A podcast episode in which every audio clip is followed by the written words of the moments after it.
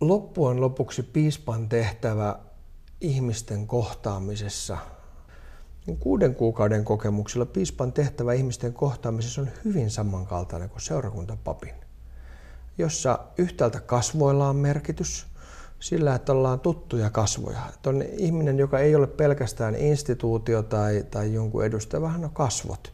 Ja sitä kautta hän ikään kuin kertoo kirkosta ja Kristuksesta ja, ja puhuu ikään kuin instituution puolesta. Ja toisaalta sitten kyllähän mielettömän olennaista on se, että ihminen on kohdattavissa. Siis paitsi, että on kasvot, niin ne kasvot olisi lempeät, lähestyttävät matalalla kynnyksellä.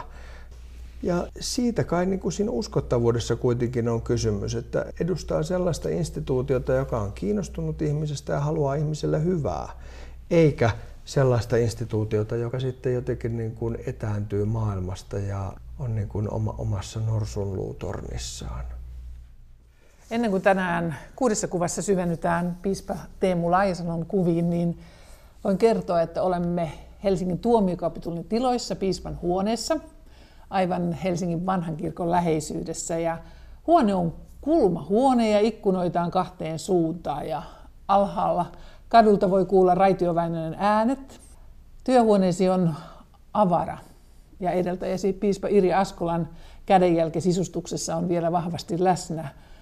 Teemu Laisalo, selitä kuitenkin, että mikä ihme on tuomiokapituli? Tuomiokapituli on oikeastaan Suomen vanhin virasto, siis Turun, Turun tuomiokapituli perustettu 1276. Tavallaan voisi ajatella, että kaikki muut tuomiokapitulit tietyin osin ovat sitten siitä niin kuin peruja. Tuomiokapituli on piispan virasto, joka johtaa hiippakunnan toimintaa. Eli, eli Suomi on jaettu äh, hiippakuntiin ja, ja hiippakunnat taas sitten vastaavasti äh, sisältää seurakuntia. Ja, ja tämä kapitulilaitos on sitten tämmöinen, jonka tehtävänä on kaitsea näitä mutta miksei se ole piispan virasto, vaan tämmöinen tuomiokapituli? No, no siinä, siinä on tuota käännösvirhe. Se on siis domus ja, ja, ja kapituli, eli siis tämmöinen niin kuin asunto tai koti, jossa, jossa luetaan kapitteeleja, eli, eli raamatun paikkoja. Se on siis alun perin ollut piispan viran hoidon tueksi oleva tämmöinen porukka, joka on kokoontunut sitten lukemaan raamattua yhdessä. Siitä oikeastaan on kysymys. Elämme toukokuuta nyt ja nyt on käsillä sellainen torstai kuin helatorstai, niin mikä ihme tämä helatorstai on ja miksi sitä vietetään? No helatorstai on, se on tärkeä juhlapäivä ja se on, se on tuota, valitettavasti jotenkin ehkä kirkossa suhteessa sen merkitykseen niin, niin vä, vähän usein Jumalan palveluselämässä ikään kuin sivuun jäävä. Sehän on siis 40 päivää pääsiäisestä. Sen vanha nimi on Kristuksen taivaaseen astumisen päivä. Meillä se on niin kuin Ruotsista lainattu helatorstaiksi, siis pyhä, pyhäksi torstaiksi. Se kertoo siitä siis apostolien tekojen ihan alusta, jossa, jossa kerrotaan kuinka Jeesus pilven päällä siirtyy taivaaseen. Sehän on aika hämmentävä kertomus siinä. Siis paitsi me, me tuota, näin 2000 vuoden jälkeen olemme hämmentyneitä, niin niin oli myös opetuslapset aikoinaan. Mun mielestä jotenkin ensinnäkin kertoisi siitä, mikä, mikä on niin kuin, paitsi Jeesuksen, niin ihmisen suunta, siis taivas, mutta sitten se myös kertoo jollain eh, väkevällä tavalla ihmeestä. Siis se kertomushan on hämmentävä, että miten nyt täältä voi erkaantua ja vielä pilven päällä. Se siis jotenkin niin kuin häiritsee ja hämmentää meidän nyky, nykyihmisen fiksuutta. Mutta siis jotenkin se, että, että on olemassa ikään kuin ihmeitä tekevä Jumala, siinä on se lohdutus, että, että me, jotka olemme jotenkin ihmeiden tarpeessa, siis olemme omassa elämässämme pisteessä, jossa tuntuu, että mikään ei voi minua auttaa.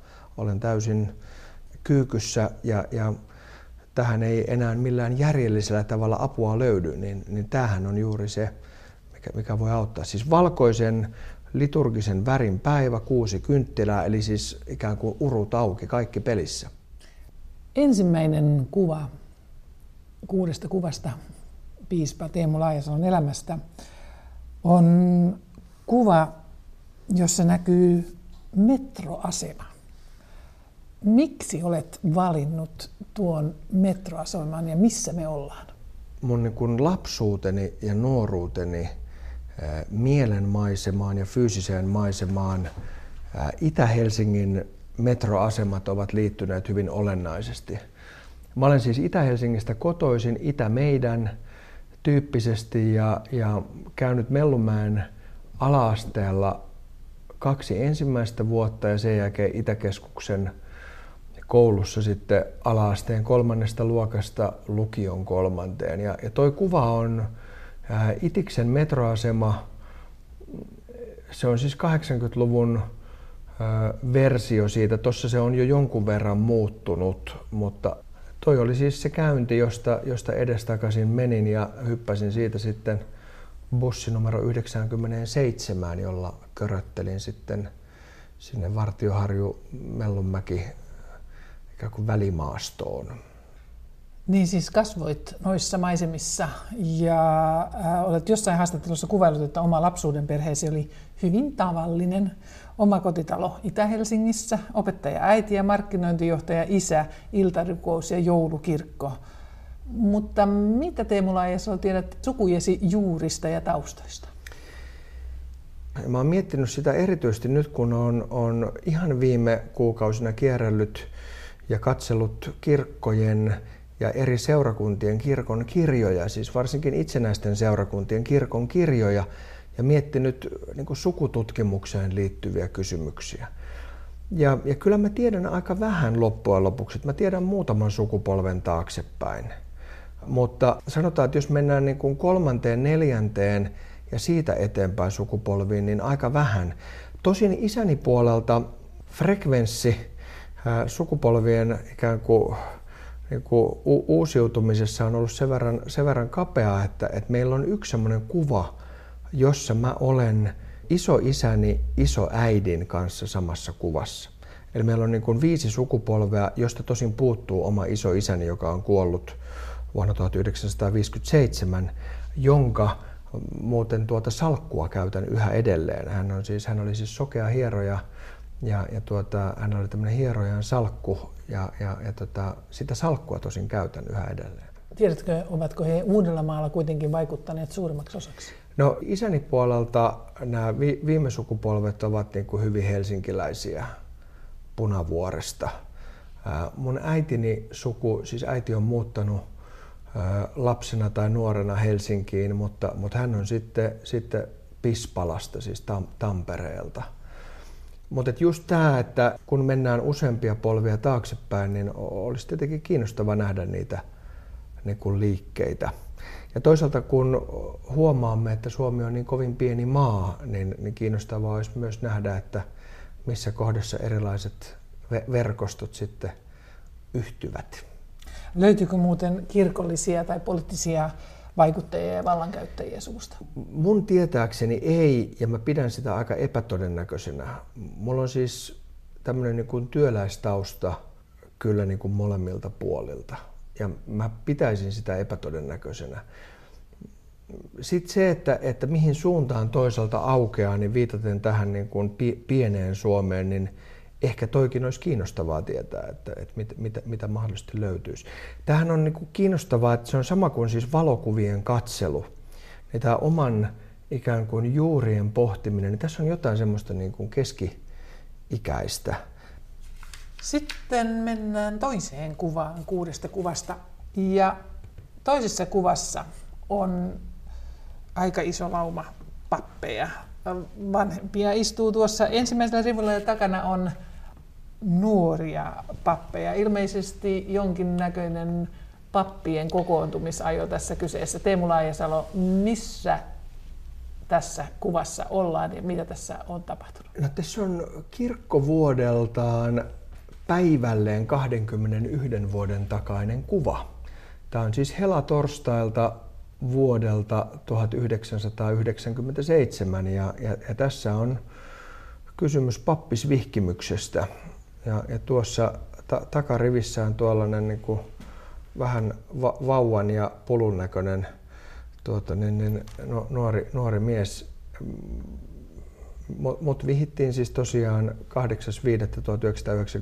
8.5.1997 helatorstaina kello 10 messussa tuomiokirkossa. Ja tämä on se kuva, joka on otettu juuri ennen sitä messun alkua. Eli tässä ollaan tavallaan jo niin kuin lainavaatteessa niin sanotusti ennen vielä vihkimystä. Ja tuosta mentiin sitten suoraan laittamaan al- albat, albat päälle ja, ja, ja tuota kaftaanin takki, eli papin juhlapuvun takki laitettiin sitten vielä naulaan. Ja kyllä mä muistan, se oli siis sumuinen, sumuinen päivä ja muistan sen tunteen yhä edelleen, kun nousin nuo vaatteet päällä ensimmäistä kertaa puettuna 22-vuotiaana tuomiokirkon portaita ylös ja mietin, että mitähän, mistähän tässä on niin kysymys. Jälkeenpäin mietittynä niin olen, tietenkin miettinyt sitä, että kaikki tapahtui aika nopeasti. Mä valmistuin 28.4.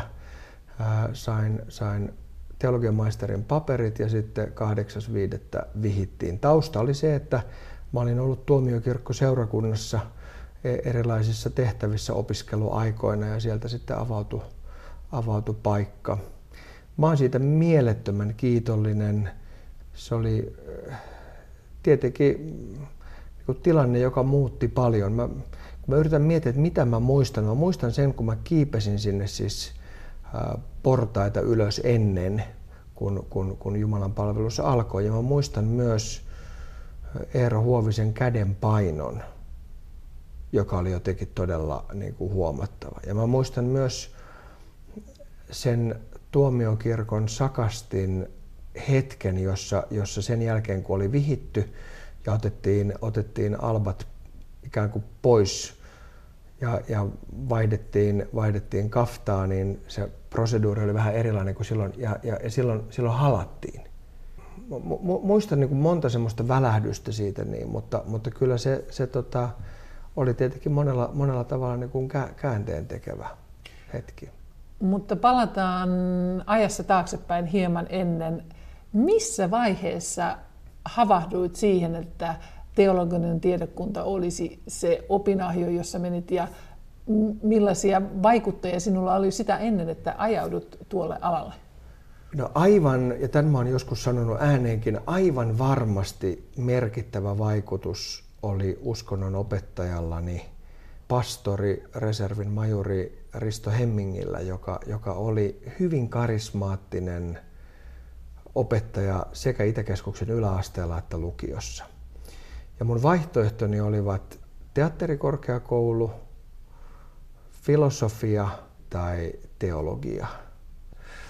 Mutta, tota, mutta kyllä se varmasti liittyi siihen ja, ja siis hyvin niin kuin suureen haluun nimenomaan opiskella teologiaa, etiikkaa, sosiaalietiikkaa. Siis se liittyi näihin kysymyksiin. Mikä niissä kiinnosti? Si, si, siinä kiinnosti siis jotenkin tämmöinen niin älyllinen pohdinta ja ehkä sitten varmasti sieltä niin kuin noussut uteliaisuutta jotenkin herättävä opetustyyli, joka, joka niin kuin mahdollisti, mahdollisti tavallaan semmoisen, niin kuin, että, että, että mitä kaikkea tämä voisikaan tarkoittaa. Siinä oli myös tämmöinen, mitä mä sanoisin, niin kuin etiikan historian tai kulttuurihistorian tai dogmihistorian tämmöinen kuin rauhoittava vaikutus jolloin mä tarkoitan sitä, että, että näitä asioita on jo pohdittu aikaisemmin. Ja, ja että, että jospa siihen aikaisempaan pohdintaan tutustuisi, niin voisiko siitä aueta jotain. Mutta että kyllä varmasti tällä opettajan persoonalla oli niin kuin huomattava merkitys. Ää, kun sitten sain sen kirjeen, jossa mut hyväksyttiin opiskelemaan, niin sen jälkeen heti tuli jotenkin semmoinen niin kuin kutsumuskokemus. Ja, ja, ja mä oon sitä miettinyt myös... Mikä se on? No jotenkin siis niin kuin hengellisesti. Et, et, et siis hengellisesti tämmöinen niin kuin pappeuskutsumoskokemus. Että, että mä luulen, että siinä pyrkimysvaiheessa mulla ei ollut tämmöistä niin kuin erityistä niin kuin pappeus kutsumus, siis vokaatio interna tyyppistä sisäistä kutsua. Ei niin, että olisi ollut jotain sitä vastaan, mutta ei mitenkään erityisesti.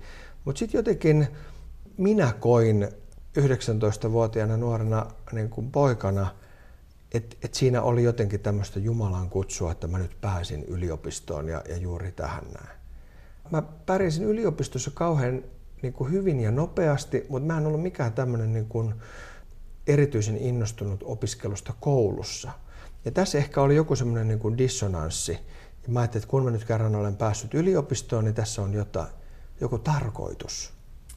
Ja sitten kolme, lähes kolmessa vuodessa, kun vedit niin. nuo opinnot, jotka yleensä kestää viisi vuotta, niin veditkö siellä mutkia suoraksi vai miten tämä no, into? Joo, ja varsinkin ensimmäisenä vuonna mä en oikeastaan paljon, paljon opiskellut. Mä olin suorittamassa maanpuolustusvelvollisuutta, eli siis olen, olen sivari.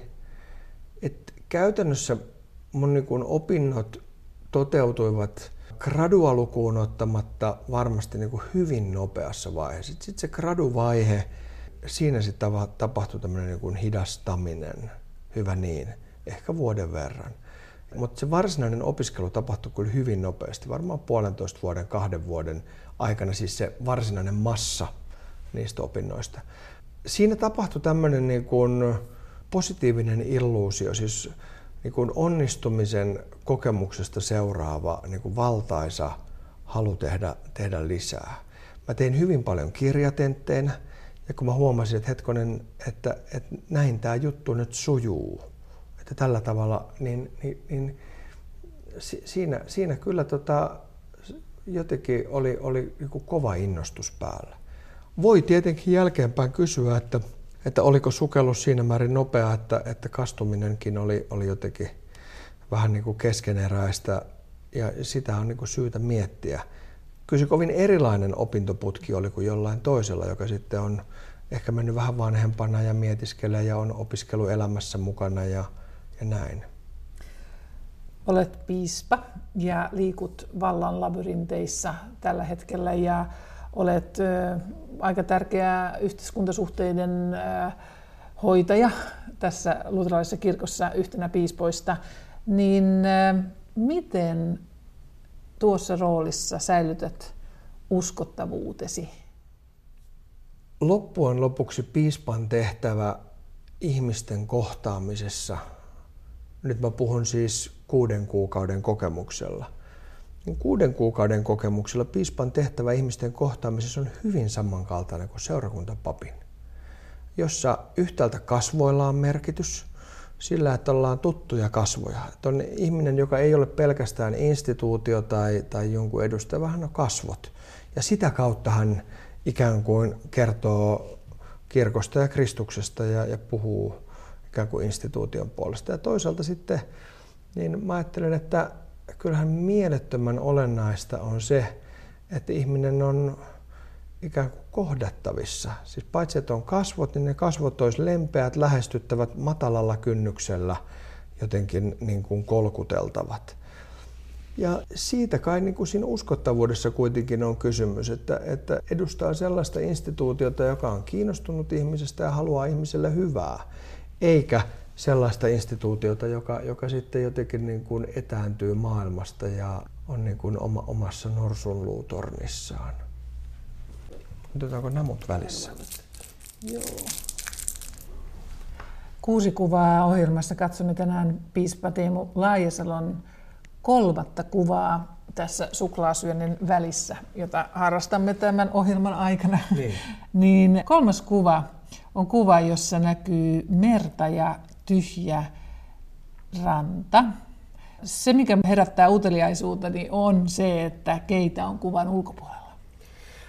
Tässä, tässä on nimenomaan kysymys kuvasta, jossa, jossa tietenkin se, mikä on omissio, eli se, mikä, mikä ei näy, on, on, on paljon olennaisempaa. Siinä on kuva meidän perheestä jossain etelän rannalla – ja mä oikeastaan ajattelen, että se on niin toissijasta, että missä se on tai, tai minkä maan tai, tai onko se Suomessa tai onko kesä vai talvi. Mutta kyllä se niin kuvastaa tietenkin sitä, mikä elämässä on sit yhtäältä kaikkein tärkeintä. Ja, ja, ja se on, se on oma, oma perhe ja, ja ne hetket ja se aika, jonka, jonka oman perheen kanssa saa viettää. Ja nämä on niitä jotenkin kuvia, missä tekisi hirveästi mieli näyttää. Ja sitten samanaikaisesti ajattelee, että no, että ehkä mä perheeni pidän nyt sivussa, mutta että, että, että ne on jotenkin niitä, missä se aito ilo tulee, että, että on siis ihmiset, joiden kanssa tekee hiekkakakkuja rannalla tai, tai tota, heittelee palloa. Sanoit tuossa aikaisemmin, että sinulla on kolme lasta, niin millaisena isänä haluat, että lapsesi sinut muistavat? No, mulla on siis kolme lasta ja, ja yksi vaimo ja, ja lapset ovat siis alakouluikäisiä kautta päivähoitoikäisiä. Mä tietenkin toivoisin, että he muistaisivat mut rakastavana. Ja, ja se rakkaus varmasti voisi sitten aueta siihen, että he muistaisivat niin välittävänä, sellaisena, joka on kiinnostunut, joka, joka luo maksimaalista turvan tunnetta e-, erilaisten myrskyjen keskellä. Sitten mä toivoisin, että he muistais mut iloisena, joka hymyilee ja, ja on, on niin kuin rakastava myös kasvoillaan. Siihen turvallisuuteen varmaan kuuluu myös semmoinen niin tukevuus, arvattavuus, reiluus. Jotenkin vanhemman tehtävähän on, on ja jälleen kerran tämä niin riskaabeli näkökulma, mutta kuitenkin siis vanhemman virkahan on jollain tavalla ikään kuin virka, jossa on niin kuin jumalallisia piirteitä. Ja nyt paino on siis sanalla piirteitä. Mutta mut että ne kuvat, missä, missä Jeesuksen vertauksissa siis taivaan isä niin kun on vanhempana kuvattu, niin siinähän on jotain sellaista, joka, joka meitä myös ohjaa. Ja kyllä mä ajattelen, että, että se, että voisi olla kantamassa huolia, siis voisi olla semmoinen, jolle, jolle niin kuin lapsi saisi ulkoistaa huolia. Osittain huolia, jotka, jotka pystyy ratkaisemaan, että no niin, nämä nyt tehdään näin, mutta sitten osittain ikään kuin säiliönä siis ottamassa vastaan maailman suruja ja, ja sitten niitä niin kuin la, lainaan, lainaan säilyttäen. Se, semmoinen isä mä haluaisin olla. Kerroit tuossa omasta lapsuuden perheestäsi, perheestäsi, että teillä ruokapöydässä jaettiin puheenvuoroja ja olet sangen suulaaksi mieheksi todettu monessa yhteydessä. Niin millaista viestiä sitten haluat välittää tässä ajassa, jolloin kirkon viestillä tuntuu olevan yhä vähemmän väliä ihmisillä. Kirkon tehtävä on siis puhua Kristuksesta, joka vie meidät taivaaseen. Ja tämä on tavallaan se niin kuin ydin. Nyt sitten kysymys on, että, että millä tavalla tämä ydin yhä uudestaan ja uudestaan pitäisi sanottaa niin, että kanava ei mene kiinni, vaan kanava aukeaa. Millä tavalla se pitäisi, pitäisi tehdä.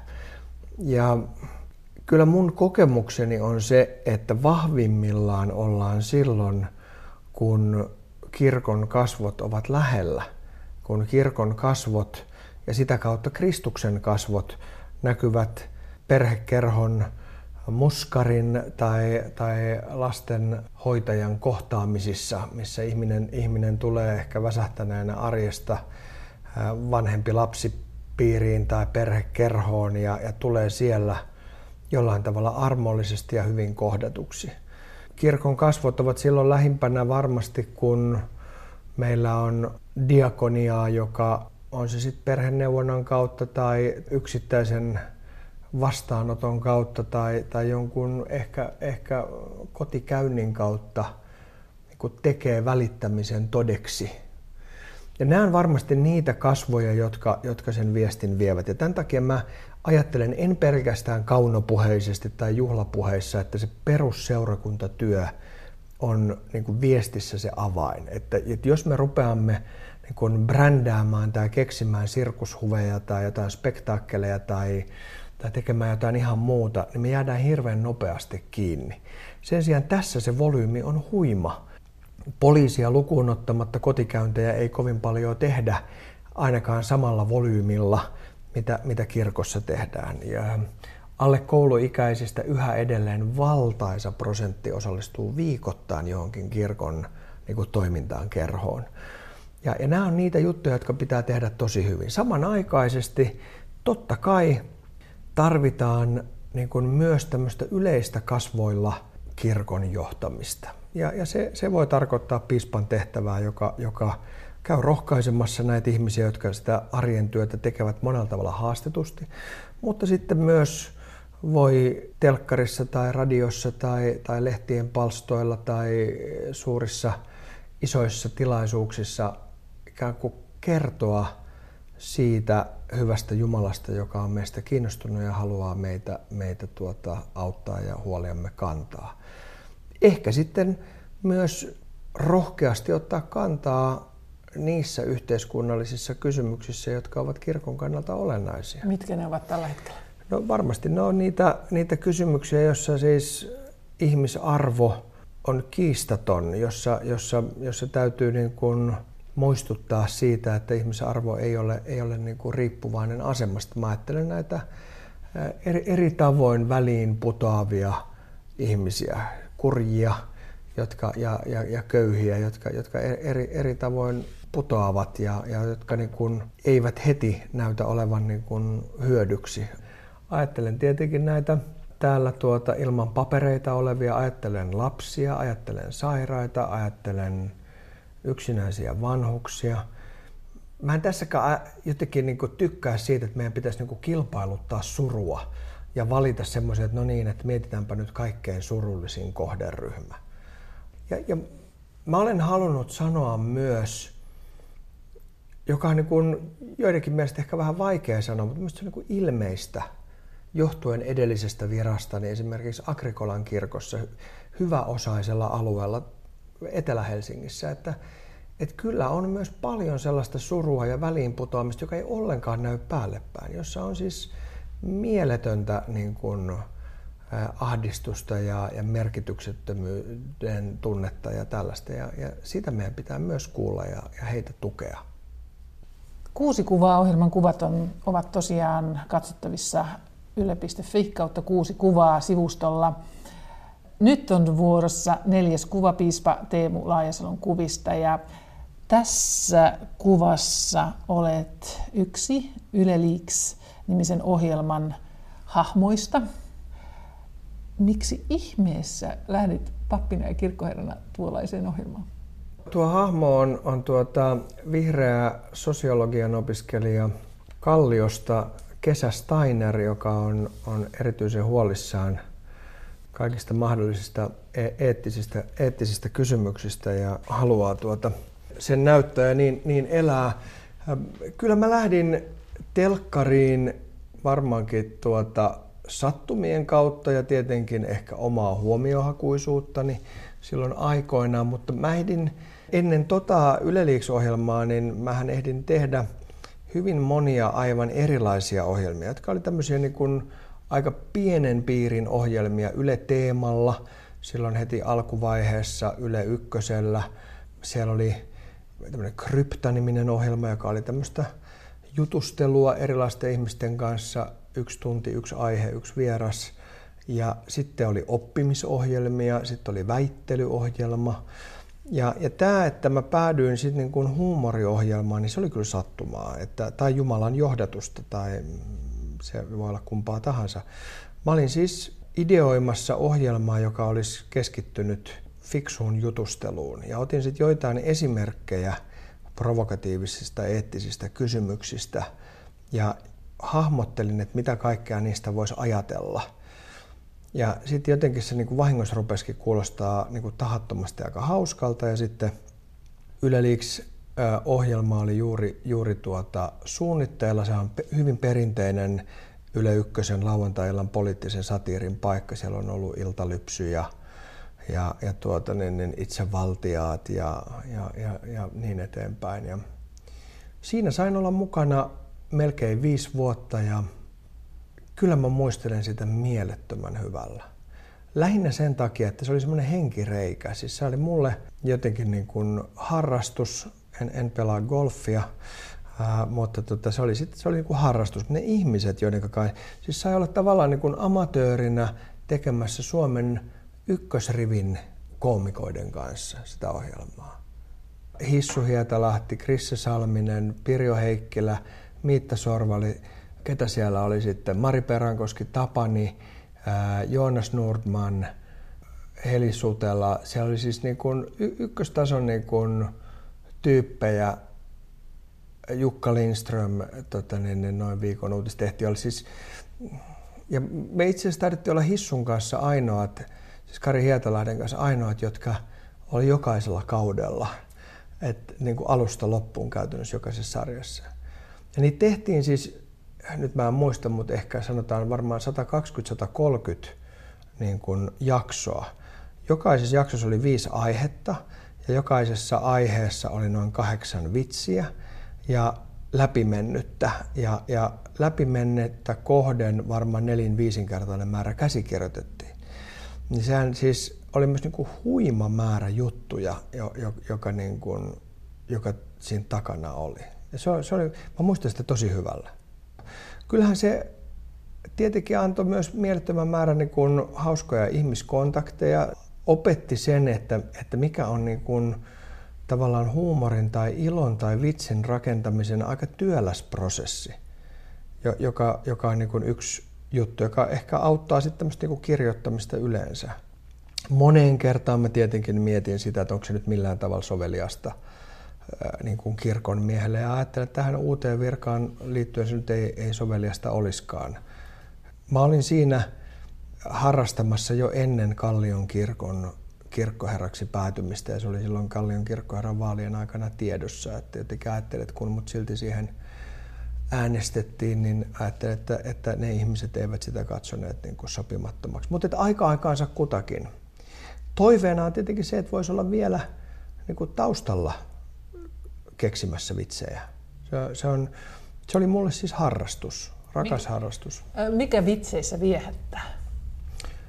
Huumorissahan on niin kuin kaksi puolta. Siinä on, siinä on siis hyvin niin kuin väkivaltainen puoli ja, ja se on, se on semmoinen mitä mä oon aivan uudella tavalla ruvennut miettimään. Mä en aikaisemmin tunnistanut sitä, mutta huumorihan on siis, sehän voi yhtäältä olla siis niin kuin kauheata, siis pilkkaa, jossa, jossa niin kuin yhteisöllisesti sovituilla säännöillä siis pilkataan jotain. Ja se on semmoinen puoli, missä mä en haluaisi ehkä olla mukana. Mutta sitten kyllähän huumori, ilo on jotain, joka on siis suuri Jumalan lahja, joka etäännyttää surusta. Siis, siis niin kuin pahimpien surujen keskellä, jos löytyisi ikään kuin se perspektiivi, siihen tarvitaan aika ja etäisyys, jossa voisikin nauraa. Niin se on siis psykologisesti mielettömän vapauttava. Siis se tunne, että, että saamme nyt niin kuin nauraa tätä, tätä niin kuin, näitä elämän monimutkaisuuksia tai haasteita niin kuin pois. Ja se on Jumalan lahja. Teemu Laisalo, olet ihmisenä aika optimistinen, mitä olen ymmärtänyt. Ja silti jaksat tehdä töitä noin hankalassa ja vaativassa ihmis- ja jumalasuhde ammatissa kuin papin ja piispan ammatti. Miten jaksat? Mä, mä olen kyllä joo, siis optimistinen ja, ja ajattelen, että varmaan sitä on tässä vuosien ja vuosikymmenten aikana jonkun verran maailma onnistunut leikkaamaan jo pois ja ehkä ihan hyvä niin. Mutta mua on aina viehättänyt siis toivon hyve. Et kun apostoli Paavali tunnetusti ensimmäisen korinttilaiskirjan 13. luvussa sanoo usko, toivo ja rakkaus, niin me aika usein puhutaan uskosta ja vielä useammin rakkaudesta, mutta se toivo vähän niin kuin jää sinne väliin. Ja toivohan on aina ikään kuin, siis paitsi yhtäältä hyve, sitten voidaan ajatella, että se on, niin kuin, se on myös lahja ja tehtävä. Se on siis lahja, jossa on toivolla kohde, viime kädessä siis, siis hyvä Jumala, joka antaa sen toivon, mutta sitten se on myös tehtävä. Ja mä olen ajatellut, että, että toivo on niin kuin olennaista silloinkin, kun tilastomatematiikka tai tunteet eivät niin kuin ole sen puolella. Siis silloinkin, kun näyttää siltä, että, että tilanne ei niin kuin ole toiveikas tai multa ei tunnu, to, musta ei tunnu toiveikkaalta, niin toivossa on jotain sellaista, joka on niin kuin niin kuin olennaista. Ja kyllä jaksamisen kannalta kaikkein olennaisinta on siis mittasuhteen ymmärtäminen. mulla on risti kaulassa ja, ja se risti on ollut mun kaikilla edeltäjilläni. Ja tulee aika, jolloin se on jollain seuraajalla. Ja itsestään ei kannata niin kuin, luulla liikaa, mutta toisaalta ei kannata luulla liian vähäkä, vaan ajatellaan, että nyt on, nyt on niin kuin mun vuoroni tämä intervalli, jossa, jossa risti kaulassa kävelen ja teen sen, mitä osaan ja mitä voin virheiden kautta. Viides kuva Piispa Teemo Laajasalun elämän kuvista on kuva, jossa olet piispan asussa jossain kirkossa ja ilmeisesti luet jotain. Kerro tästä kuvasta.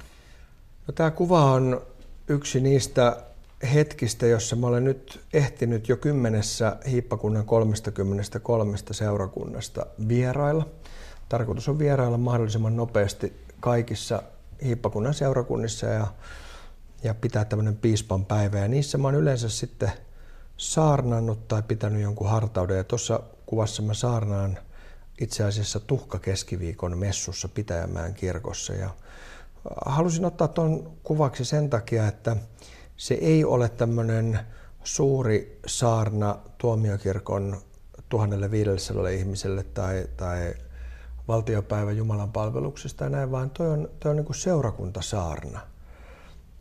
Ja mä ajattelen, että se on niin kuin tämän viran hoidon kannalta se olennainen kaikupohja. Piispa ei ole kirkon keskushallinnon erillisyksikkö, joka käy niin kuin kiillottamassa firman brändiä tai puhumassa jotenkin paikallisesti. Näin mä itse en sitä koe.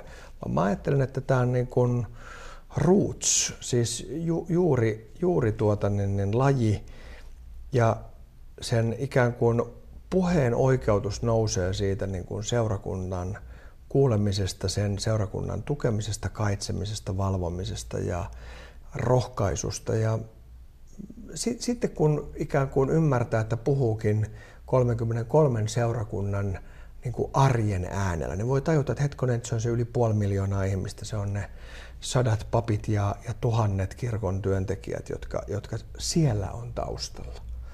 Ja sen takia mä halusin nostaa tuon noin esille. Siinä mä ehkä myös halusin ottaa esille sen, että, että siinä on siis saarnatilanne ja mä ajattelen, että, että kyllä papin niin kuin tärkeimpiä tehtäviä on kuitenkin siis yrittää miettiä, että miten saarnataan. Saarnatuolien paikat voivat vaihdella kovin paljon. Se voi olla kadun kulma tai verkostotapaaminen tai media tai sitten myös se perinteinen saarnatuoli, mutta että jotenkin mä oon siitä kauhean innostunut yhä edelleen. Pidän sitä tosi vaikeana ja, ja niin kun toisaalta haluan siihen, siihen pappeja rohkaista. Miten siinä ollaan tänä päivänä totta ihmisenä? Toi on ykköskysymys, siis se, että, että kun saarnan tehtävä on nimenomaisesti selittää – Siis liturgiahan on jotain sellaista, joka, joka ikään kuin tarjoaa taivaallista toiseutta niin, että, että me ikään kuin heittäydymme vanhoihin sanoihin ja, ja, ja, ja olemme siinä mukana. Saarnan tehtävä on puhua niin, että ihminen ymmärtää. Ja tämä tehtävä pitää ikään kuin muistaa. Siis mistä saarnataan? Saarnataan siis Jumalasta ja Kristuksesta – mutta sitten saarnataan niin, että, että sen tehtävä on ikään kuin selittää tämän ajan ihmisille ja ainoa tapa on kiinnostua ihmisestä. Siis kiinnostua kuulijasta, rakastaa kuulijaa, yhä uudestaan ja uudestaan kysyä, että, että miten voisin tätä ihmistä puhutella. Sinut on tosiaan valittu ja vihitty piispaksi viime vuonna ja tekemisiäsi ja tekemättä jättämisiä on seurattu mediassa tiiviisti.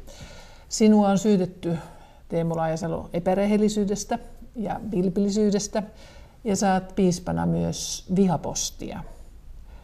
Miten suhtaudut syytöksiin ja sinuun kohdistuvaan vihaan? No, mä ajattelen, että yleisesti sananvapaus on semmoinen erityisen niin kuin, tärkeä ja ihana asia. Ihan noin niin kuin henkilökohtaisesti oman historianikin vuoksi. Niin mä ajattelen, että kyllä niin kuin, aika paljon pitää kestää ja julkisessa virassa pitää kestää vielä, vielä tietenkin enemmän. Mutta sitten mä ajattelen, että, että tämmöiset niin kuin reilut prosessit, se, että ikään kuin asiat ovat, ovat niin kuin läpinäkyviä ja, ja huhut ja, ja toisaalta faktat pidetään niin kuin erillään ja, ja ensiksi tutkitaan ja sitten vasta hutkitaan, niin ne on semmoisia niin hyviä periaatteita, jotka soisi toteutuvan kaikkien kohdalla.